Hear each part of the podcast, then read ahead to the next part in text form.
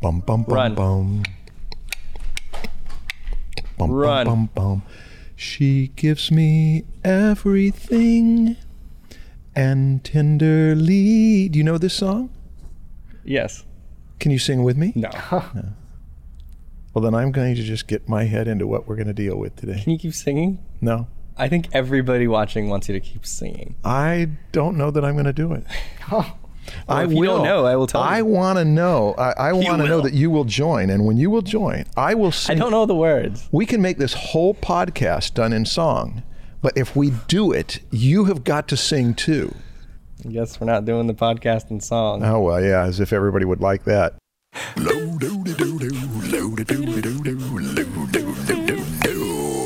It's the Draftsman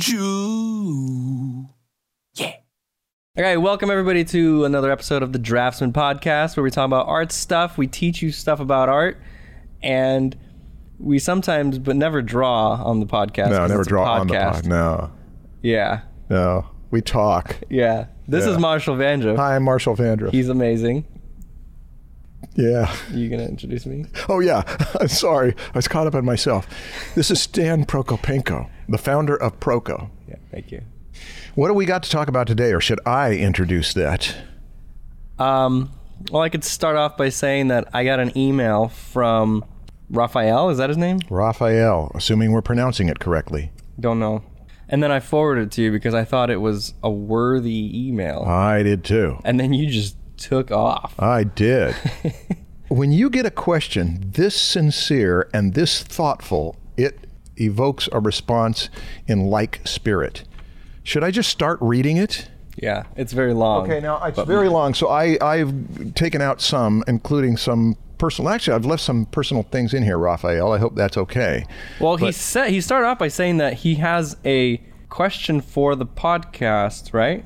I'm writing you to suggest a topic for your podcast There you and go. maybe ask for some advice. The topic is frustration and how to deal with it. I know many people complain about frustration with their art, but they also don't put in the study and the hard work to improve. I swear to you that is not my case. So let me give you some background. I'm 34 years old. I've been taking drawing lessons twice a week since November 2014. I'm a freelance translator and I work from home. So whenever I'm not working, I'm studying and practicing. Once I started taking classes, I absolutely fell in love with drawing. And I'd say I practiced three to four hours a day, at least five times a week, every week for the first three years since I started taking classes. Since mid 2017, I have gone up to six or seven hours daily. Wow. I know. However, my progression has always been extremely slow. This is in bold. Due to the amount of hours I put in, I hoped I would be much better than what I currently am. So, my question is this How the hell does one deal with this frustration? What am I doing wrong? Seriously, I often wonder what the hell I'm doing with my life. I don't even know why I haven't given up yet. I hate 99 out of 100 drawings I make, and I'm lukewarm at best about the ones I like. Every time I look at them, all I see are the flaws. Did you guys ever struggle like that? Is that normal? Is it just a matter of time? Do I have to struggle like this for like 10 years or something to finally see some solid results? My drawing instructor says I'm overly critical and that I push myself too hard, and he says that that is what is stalling my development, but I don't get it. Maybe I'm studying the wrong way. Maybe I'm just not cut out for it. I don't know. All I know is that I'm desperate. Let me tell you how I study so you can have an idea. Okay, we've got the problem. Oh yeah. But he's also going to cover for some things. Like we said, well, you might be studying the wrong materials. You might be going on these some of these trendy. He says, "Let me tell you, I study so we can have an you can have an idea. I try to stick to gesture and form. I go to the books and try to study the basics of that structure. I have a huge library with Andrew Loomis, Burne Hogarth, George Bridgman, etc." So I don't think the authors I've been reading are the problem here. Then I go back to the drawing and try to finish it. Every time I correct something, I notice something else that's wrong with it, and by the third or fourth attempt, I'm already fuming with rage. So I go outside and smoke a cigarette to cool off. Then I start over. Rinse and repeat. At this rate, I'm afraid I'm going to get lung cancer before I get any good. and that is basically how I've been living every day for the past two years. Please help me figure this out. On Instagram, sometimes I post something just to delete it five minutes later when I notice a mistake. Plus, I've had like four or five Instagram profiles over the last few years. Sometimes I get so self conscious of my drawings that I delete the whole account. Anyway, thank you very, very much for taking the time to read this. I hope you decide to make an episode about this topic. Well, maybe if not an episode, at least 10 or 15 minutes. Well, we might do a full episode, Okay. but definitely at least 15 minutes. We've already spent 10 reading it. Well, That was a very well written email. I It- feel it. yeah, he put a lot into this. Yeah. Um. Well, go ahead, Marshall. You've prepared for days for this. Well, actually, I just read it last night. but uh,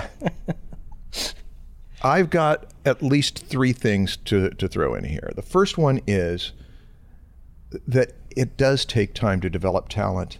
And What? No, wait. it- Talent? No. Skill. It, takes time to develop skill. it takes, you're right. You're right.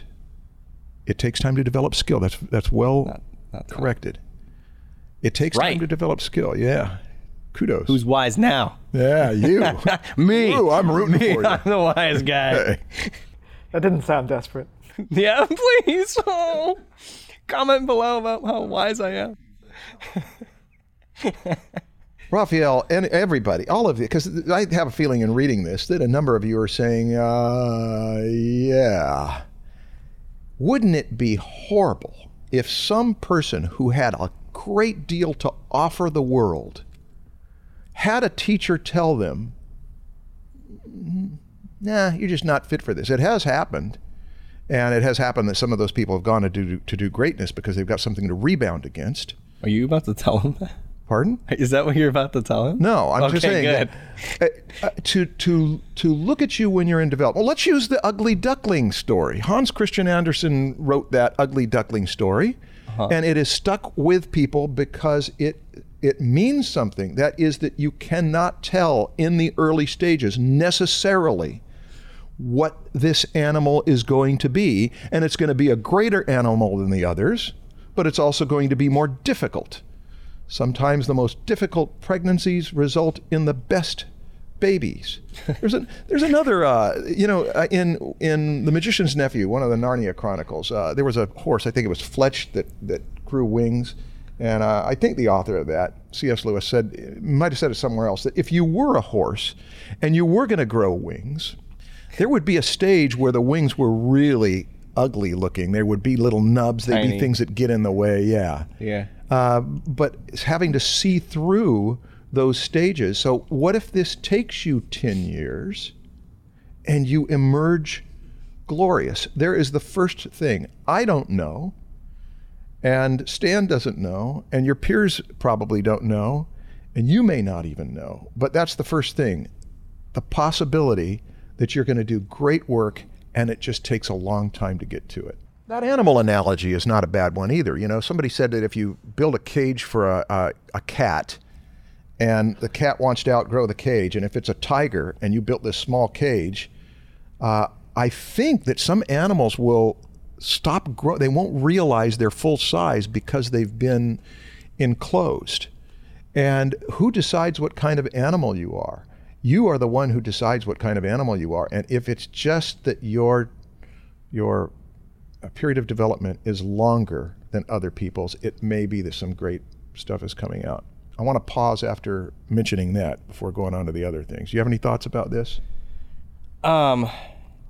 Yeah. Well, first of all, I looked at his work and it's not bad. Have you seen his? Uh-huh. I haven't seen his work. No. Yeah, it's good. Yeah. That's the first thing I did. Was like, okay, let's see if he has a reason to be frustrated. I mean, he he does. He has a reason to be frustrated, but it's like, is it really that bad that he would describe it this in this way, Mm-hmm. or is it more of just that he it's a personality thing where he just gets frustrated all the time and he's too hard on himself? And I found out from looking at his Instagram that he's just too hard on himself. Uh, one of the chapters in Eddie O'Connor's Psychology of Performance is on being the perfect perfectionist. And what they know about perfectionism is that perfectionists tend to do better work and perfectionists pay a price personally, emotionally. They suffer more. Uh, the most extreme example, we may have talked about it before, is Kubrick. He was a perfectionist. He was obsessive compulsive, diagnosed as such. His wife said that he wished that he had been more productive. So there was pain involved in it. But you can also turn right around and say, yeah, but nobody did a string of movies in the late 20th century that have had more impact on filmmakers and have been more revered as, as a body of work. So there, th- that that chapter though on being the perfect perfectionist has some useful things for perfectionists. I'm not going to elaborate on it right now. I Yeah. want to carry through with this. Well, it's not just an emotional impact. I mean, on him, for him, it's a physical one too. He's smoking because of it. Yeah, it's turning into more. It's yeah. I think that you need to compare yourself not to yesterday, not to the you yesterday, but to the you 10 years ago and see if there was progress. Yeah. Because sometimes progress is so slow that it feels like there is no progress. But if you go, if you look back far enough, you'll see that there is actually progress. It's just very slow. Or it's not just very slow, it's a normal pace of progress, but to you it feels like nothing. Oh, yeah. So I- would stop judging yourself on where you want to be right now because you're always going to want to be better and judge yourself based on where you were. Yeah. In the movie Young Sherlock Holmes, uh, Holmes has a fit at the beginning because he's practicing the violin and he, it had been a real short amount of time. And he said, I should have mastered it by now. Uh, everything is harder, more expensive, and takes longer than it seems like it's going to be when you start out, with few exceptions. Uh, so, yes, let's, let's take a look though. It would be horrible to say, now you don't have talent uh, it would be horrible to say, yeah, give up. It might be horrible to actually give up because you're going to deprive other people of what you have to offer. But if you're going to be courageous, you may, at this point of frustration, look at the possibility what if I'm not fit for this? You're asking that in here. Uh, I have a few questions about that. One is, how would you know? How would you know that you don't have talent? It may be that I have worked so hard at this for 10 years and I've seen such a tiny amount of progression that I conclude that I don't have talent. But I'd say that you should be the one to decide that. What would be the criteria to say the gavel has come down, I have the verdict is in, I don't have talent, I'm going to move on to something else. I would start with that so that you've at least got something you can say I don't need to make my decision until later. I know of a writer who said that he was going to give himself 10 years to master his craft. And in 10 years he had not mastered his craft. Can't master So- it ever. but he gave he gave it another 10 years and then and then he mastered his craft. What do you mean he mastered it? When do you know you've mastered it? when you when you write as well as you know you can write. To me that's what is uh, mastery is when you can do it as well as you as you imagine doing it. Oh, okay, And as you, you are in- you so are in no charge. like standard by which every artist need is judged on. Right. When you, you decide like this is a master, this is not. We know that we're not masters if we want to draw hands but we can't so we cover them in sleeves. We know that we have not mastered that the hand has mastered us rather than we've mastered the hand. Have I mar- uh, have I mastered hands? I think so. No, I haven't. Oh, well, well it's, again, it's. But if you want to draw hands, you don't say, "Well, I'm not going to do it because I, I'll just." But I haven't 'em up." mastered it. Okay, well, here's right? where. like I can't draw it from imagination from every angle of every single type of hand. There's still so much I could improve on in drawing hands. Okay, so we're we are do but do we tug of war on what the word mastery means? Because No, no, we don't. My point is that you can always improve. And so if you judge yourself based on if you know everything or if there's something you can improve on, then you will never be good enough because there will always be something you can improve on. yeah, there's another uh, another phrase that uh, from that same author, uh, um, C.S. Lewis, is being pleased but not satisfied. That's a that's a great Yeah. one that I can say I did a good job. It isn't as it as good as I can do. I want to do better, but instead of only looking at the thing that needs to be punished, looking at the thing that needs to be excoriated, focusing on that, that can become negative spiraling energy. Yeah. Whereas to say, good. It's the same way when we're kids, right? The first steps that a kid takes, everybody applauds. the kid knows that they're all happy that I've done something great. The kid is beaming. But That first step sucks. it's a horrible step. yeah. It's followed by a fall. Can you imagine? I hope that I'm never satisfied with my current level. I hope I'm not like, Yeah. oh, well, I can't do better than that. Yeah. I like learning, I like improving. If I know I can't get any better than I am now, I'm going to be very depressed because it's like, oh, Yeah. I've peaked. Well, hmm. Raphael is up against should I is this even worth it? Should I even be doing this? Stephen King has a an essay on how to be a writer and I think he's got 10 things, 10 maxims and one of them is be talented. And he talks about how if you send out 6 manuscripts and you're rejected for them, do you give up? No, not after 6 not after 60 because there's too many stories of Bob Mankoff's story about how many it was thousands of cartoons that he submitted to the New Yorker before he got hired for his first New Yorker cartoon. And Stephen King says, "What about 600 maybe?" And then he says, "6,000." My friend, if you have received 6,000 rejection slips, you might consider going into computer programming instead of trying to be a novelist. Uh, there does come a point, and that's what I that's my first appeal is where do you draw the line to say I should give up? You're putting a lot of energy into this. You could put it into something else. Is this worth it? You decide, but the first thing is how would you decide? How would you say I don't have talent for this? Second thing, this is if you're going to be courageous. You're going to face maybe I don't have talent. Uh, what would that mean to you? Would it mean your life was over? Would it mean that if I can't draw, it isn't worth it to do anything? Or would you replace it with someone else? I hardly ever make images anymore. I miss it. I'm sorry about it. But I found that there were too many students that were claiming me as a teacher, and I was being encouraged to teach more.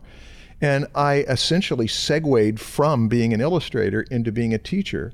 And I, I don't regret that. Alan Moore is a better example. Alan Moore set out to be an illustrator. I don't know if you knew that. No, Have you ever seen his work then? no. Okay. It was uh, very much like Robert Crumb. And it's, it had an underground uh, comics quality. It was, it was good. He could have been a professional, but he decided at some point that he was the writer as opposed to the illustrator. And if he hadn't decided that, there'd be no Alan Moore writing the comics that he has written. So if you do come up up against I'm not a drawer, what's what does that mean to you? Does it mean you can do something else? Uh, do you have something else that that even this can contribute to? You may know so much. Some of the least impressive draftspeople are some of the best teachers of it. Just like some of the least impressive musicians can be very good music teachers because they light the fire with someone else whose talent blazes. Uh, so that's the second thing. What would you do? What would it mean to you if you if you uh, decided I don't have talent? I've got a third thing. How would you know that you do have talent? Uh, I have a couple things I would point to. Do you get images? In your imagination, do you image stuff that you say, I want that to be given birth? Does it make you feel like this is worth working for? If you don't have images in your head of what you could do, well, almost everybody I know that I would deem talented is someone who does, they, they get images in their head, and that makes them want to pursue them. Uh, if you're a musician, but you say, I want to learn my craft, I want to learn the skill of composing, I want to learn the different instruments. Well, are you a composer? Do you get tunes? And then when you get the tunes, do you get ways of which they, they could interrelate to each other and harmony ideas? That would be if you do say, Marshall, I have images in my head and they are vivid to me, or even if they aren't vivid to me, I know they're good. That would be like the guess that I think I'm pregnant. I think there is something going on in here, and I would say that would that would be the suspicion that you've got talent. Yeah. But if you don't get keep you images in your head, that doesn't, doesn't mean, that you're don't have talent. Pregnant. I, I would, yeah, I would not. I mean, you can be You pregnant. should take a pregnancy test either way. you couldn't. You could be pregnant and not know it. Yes. But if you feel something stirring in there, so I might be pregnant. you, you might be Stan. It's just after lunch. oh, I'm just full. Yeah. Okay. Or here's another way: if you say you don't get uh, images, this is close to it though.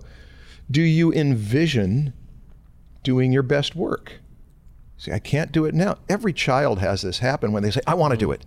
They want to try it on their own, and that impulse is natural. And I think it also happens with artists that you get this.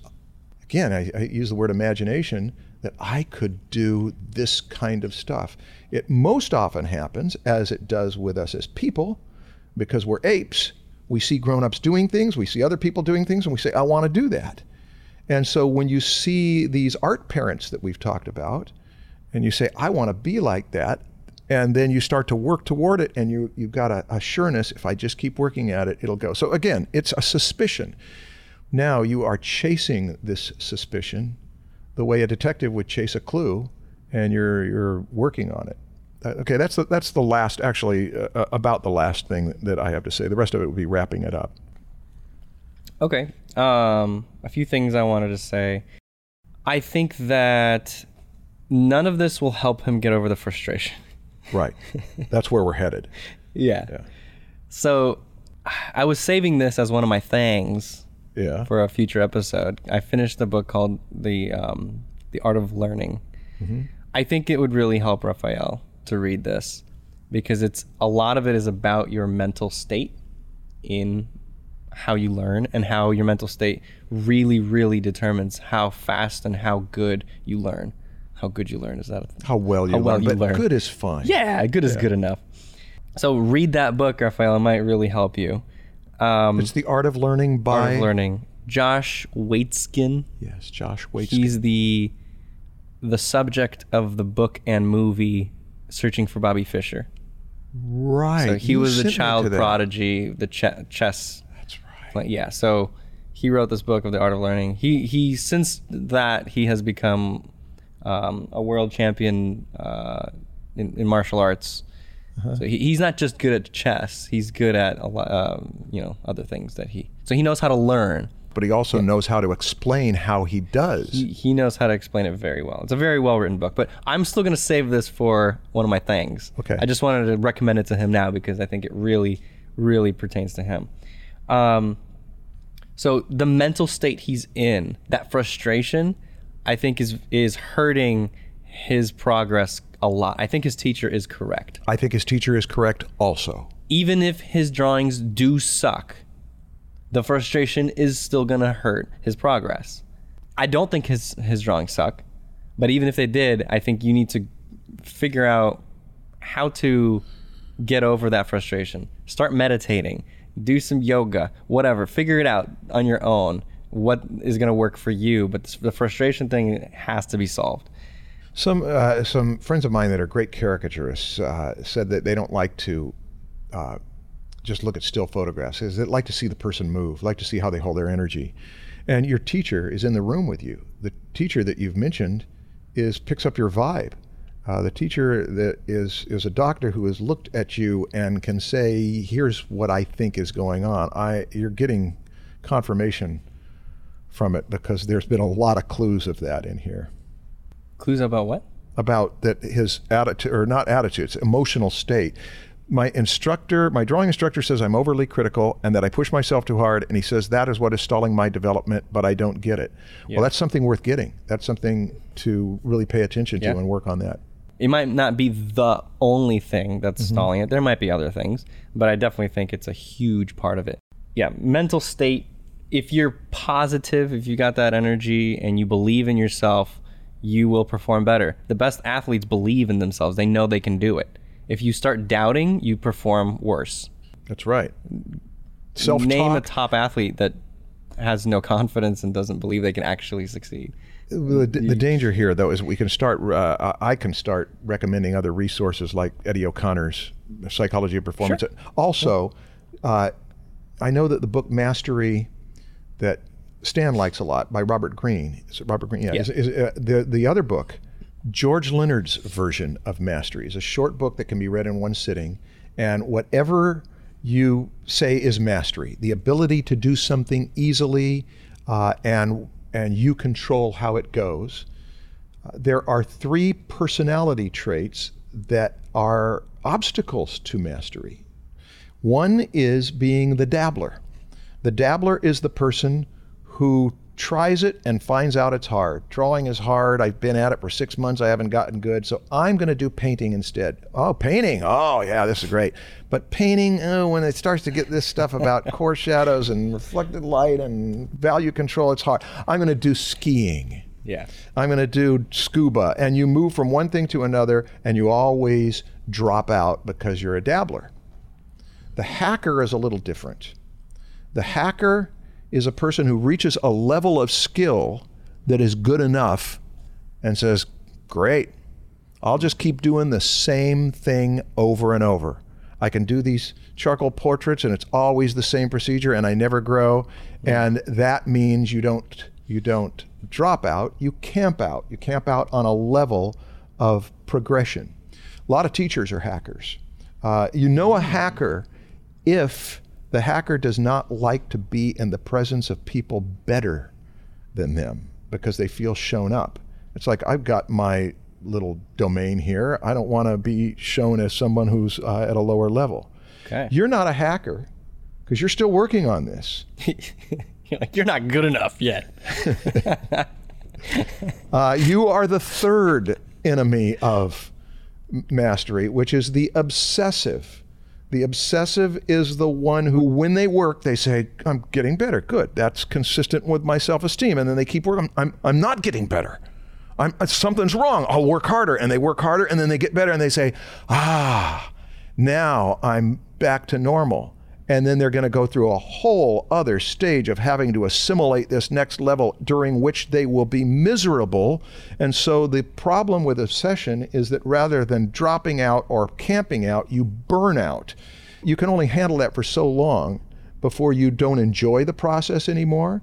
And my older brother, who has been an avid surfer all of his life, every time he injures himself, including some serious injuries surfing, soon as he heals, he goes back and then injures himself again. And always says, It's worth it. It's worth it. and he uses a lot of surfer analogies.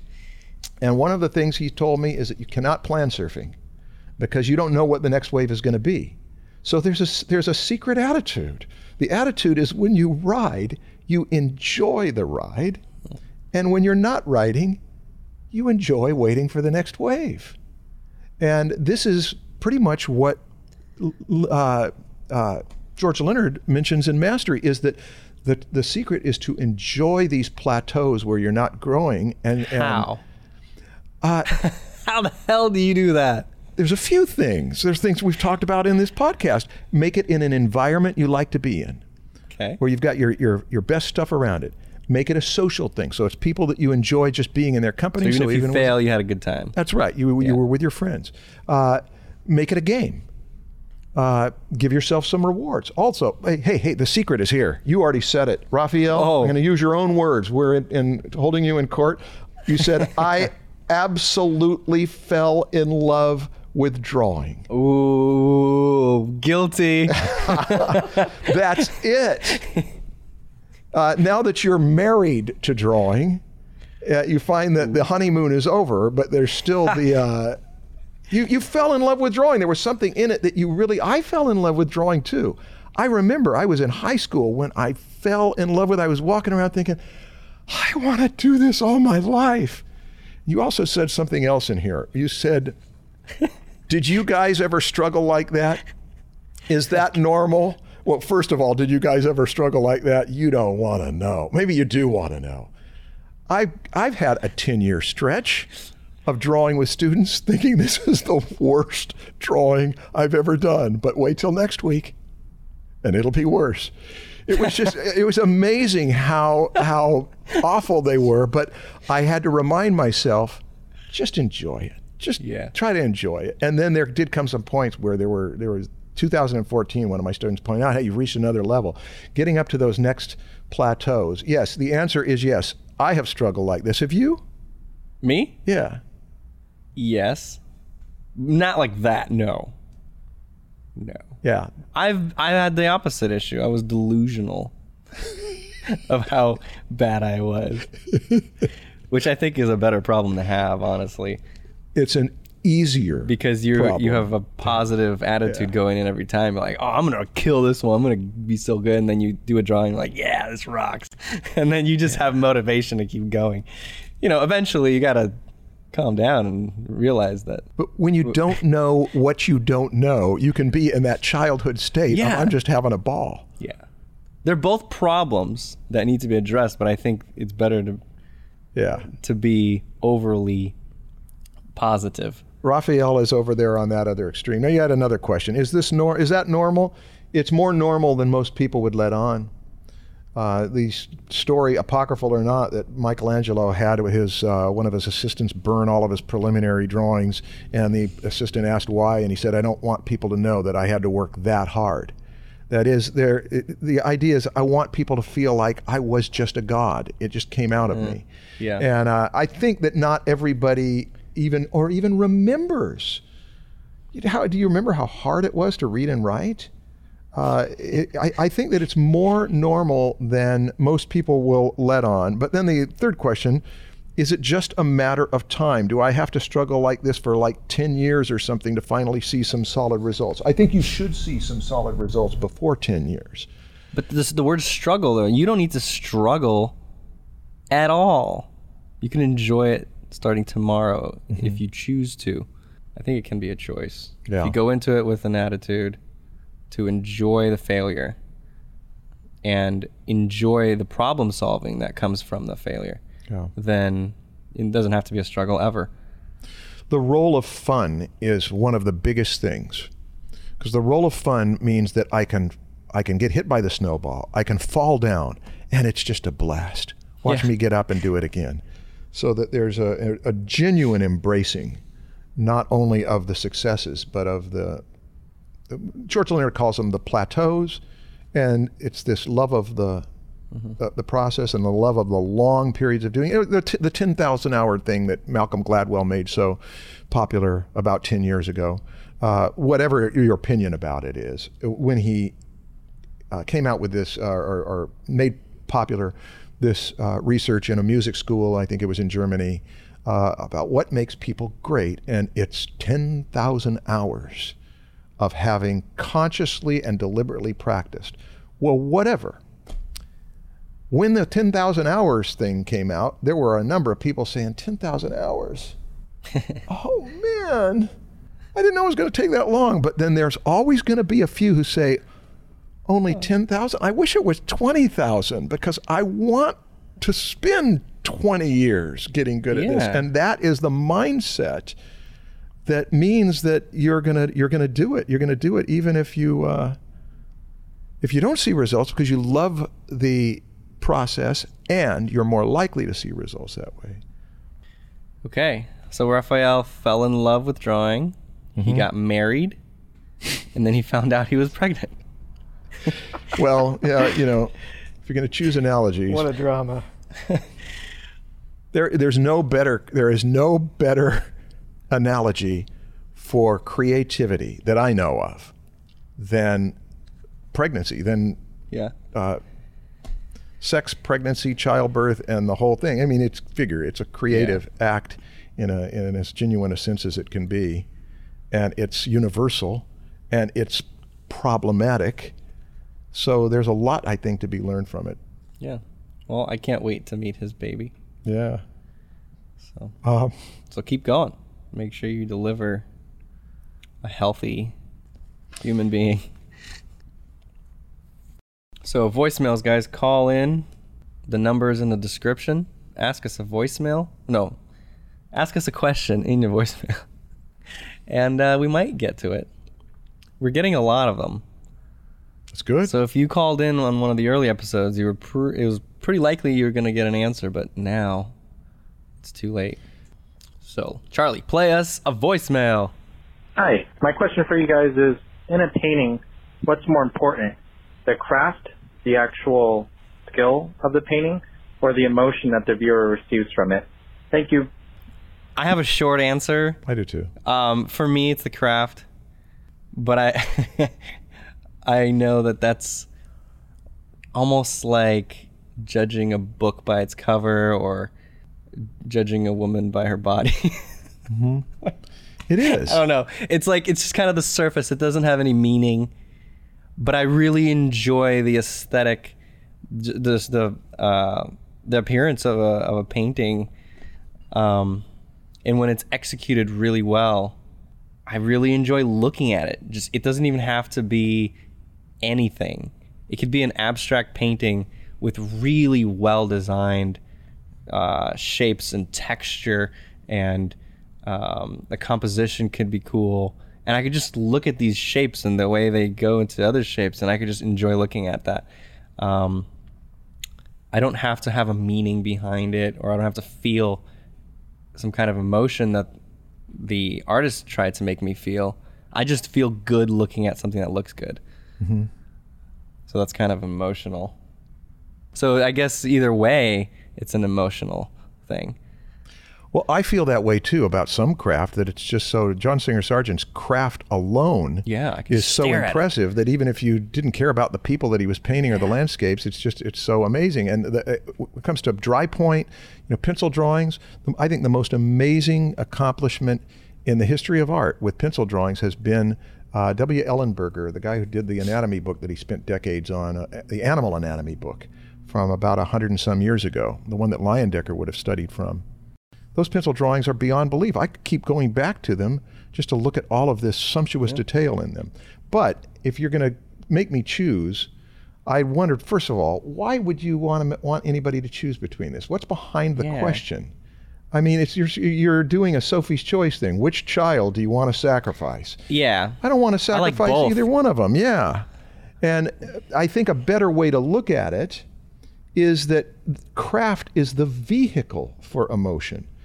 Craft is a means to an end. And ultimately, in the end of art, I think, is that it should evoke emotion. It, it should elicit emotion and, and open people's eyes and Let's give just them play feelings. along. Okay. He's making you choose. That's the question, Marshall. so I have You have I to have choose. I know the- that it's not binary. Yeah. It- this or this. It's not. It's, you can't. But he's making you imagine in a world where it's this or this. Which one would you choose? What would you choose to you lose your heart or your lungs? Yes, exactly. Yeah. yeah. That's exactly what he's asking. I, yeah, I wonder why. What's behind this question? no, you said that already. you you may have. You already said that. Trying to weasel your way out of this one, Marshall. You're avoiding answer. You have to answer, Marshall. Which one is more important to you? I mean, I have to choose whether I want to to lose choose. choose my poison. yeah. Since you chose craft, No, come on. I, you should have gone first. yeah, I think I would choose emotion. And here on this Even basis, if I didn't choose craft. no, if you had chose emotion, I would have chosen craft. I would have felt Ah, like if you're going to get on that side of the boat, I need to get onto the other side of the boat so we can have. yin Why can't yang. we be on the same boat together, Marshall? Because- I like being with you. And you just have to like sail away from me all the time. We'll just bring somebody else that will take another point of view altogether different than both of us, and we will react by connecting on craft. How am I doing? Am I weaseling out of it okay? I feel like you're breaking up with me. I'm, I'm miserable. That's it. That's the end of the podcast. okay. Podcast over. We're getting a divorce. there may be a legitimate concern behind this question. I don't know what it is. though. We don't That's know. He's not Yeah. here. Yeah, yeah. So if, if there was a legitimate concern, okay, I'm going to choose. I'm going to choose emotion on this basis. Okay. Having listened for many hours to baby talk and childhood and being so amazed and charmed by it, I will say, yeah, I'll go for the emotion over. craft. Okay, cool. All right. Well, I am not as excited anymore to ask you this, but I have to because it's part of the podcast. What's your thing? Okay. I, uh, here's what I'm going to do. For I, I wasn't planning this, but because of Raphael's question, Okay. There's a, a movie from 1994 that I think is one of the two best comedies of the 90s. Uh, it's called Bullets Over Broadway. In it, John Cusack plays a playwright in the 1920s who wants to direct his own play on Broadway and runs into trouble. Now, if you look it up on Wikipedia and you read the plot points, you will not get out of this. I've seen this movie about 30 times. I used to show it every semester at the beginning of my visual storytelling classes. It's it's a good comedy for one thing, but the other thing is that David Shayne, this character seeking to be the playwright and director, has a lot of lessons for artists. And uh, and the plot, you would never guess where the plot's going to go. That's why I say just don't Don't tell us, Marshall. yeah, um, don't just just start it, find it, don't read anything about it, start it and see what you think. I, I I love the movie enough to where when I'd seen it 22, 23, 24 times, I was thinking, do I want to watch this again with students? And every time I do, it doesn't take me five minutes before I am in, and I know the whole thing by memory, but I can write it like music. So uh, I wasn't going to bring it up, but I'm bringing it up because I think it's appropriate. Okay. Just What's your with thing? The flow today, aren't Oh you? no, I'm sorry, sorry. What's your thing? What's my thing? Um, well, today's thing, um, I got a gift from one of my favorite pencil manufacturers, and I so I can was gonna only make guess. it my thing. Yeah. Blackwing, which I've been using for a few years now, sent me a package. Well, do you have the package here? It's right here. Well, why don't you open that package so that everyone can see it? okay. Well, I should I? What a surprise. Well, unfortunately, half of, or you know, some people can't see it. They're listening. Oh, that's right. I'm just gonna describe it. it. You're not missing out if you can't see it. Just that sound They're pe- alone. the pencils. Have you ever used the Blackwing pencil? yes. I have. Yeah. What does it say on the back of my shirt, Marshall? It says half the pressure, twice the speed. Yeah. That's the slogan for a Blackwing pencil. Do you know their story? It, does it go back to Chuck Jones? And yeah, Yes. I'll let you tell it. Okay, so Chuck Jones and who's the writer? American writer. Who's the writer? Hemingway? Yes. Did, was that a wild guess? No, I, I kind of knew. Oh, you knew the story. okay. Yeah, so Chuck Jones and Hemingway. Wait, is it Hemingway? Was it Faulkner? Let's just pretend it's Let's go- Hemingway, and then you guys can correct me in the comments and boost our video by commenting a lot. Um, they swore by these, um, and then in the '90s they went out of business because their the machine that made them broke, and they, I guess only only had one machine, and it was too expensive to get a new one, so they just like went out of business. Yeah, Tacky right. reason. Yeah. Yeah, and then uh, I don't know how long ago.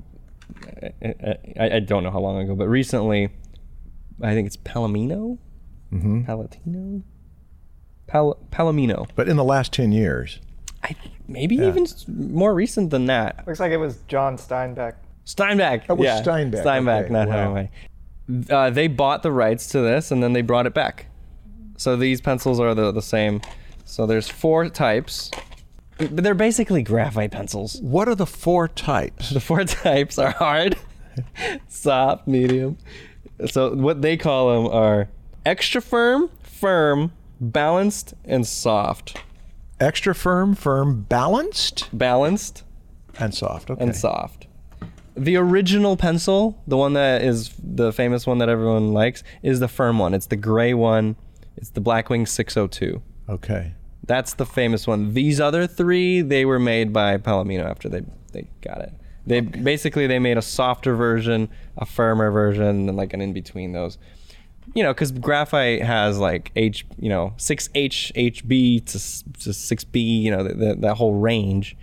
And so for artists, uh, you want to have a little bit of that range. And so the soft is more like a four B, Uh-huh. I think, and then I forgot which one. I think the balanced or the firm is like an HB, and then there's everything in between. So you got a whole collection of them Yeah, they sent me four boxes. That's very nice. They also sent me the shirt that I'm wearing. Oh. Um, a point guard, so you put it on the tip so the pe- the tip of the pencil doesn't break when you're traveling. Oh, okay. A sharpener.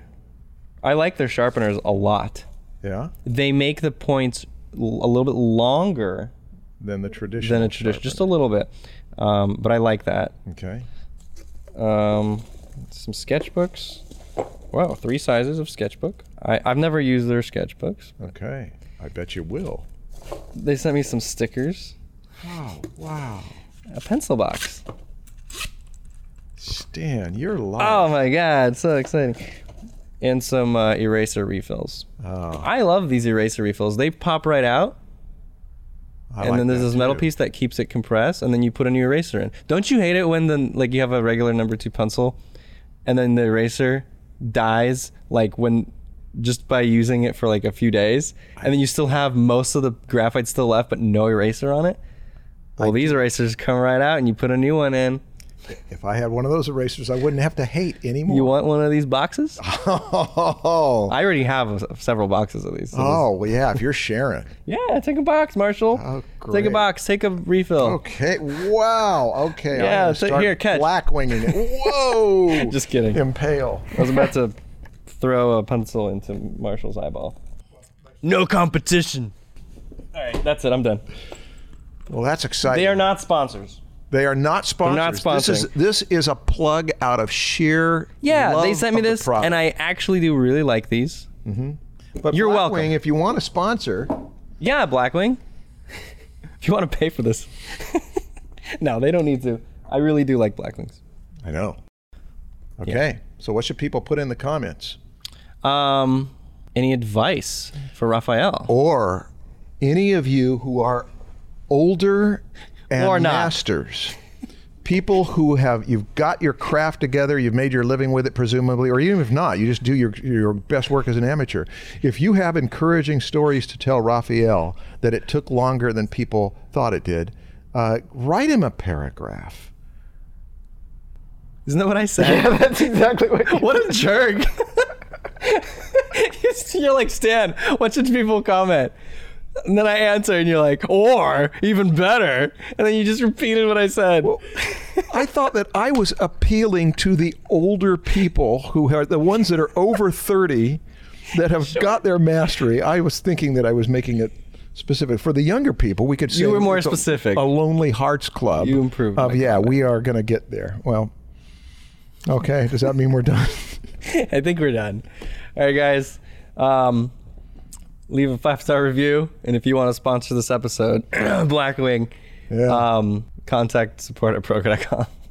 okay, thanks, guys. See you, hear you next time. See ya. no, hear you. Hear Wow, what an awkward. That's perfect. I love that.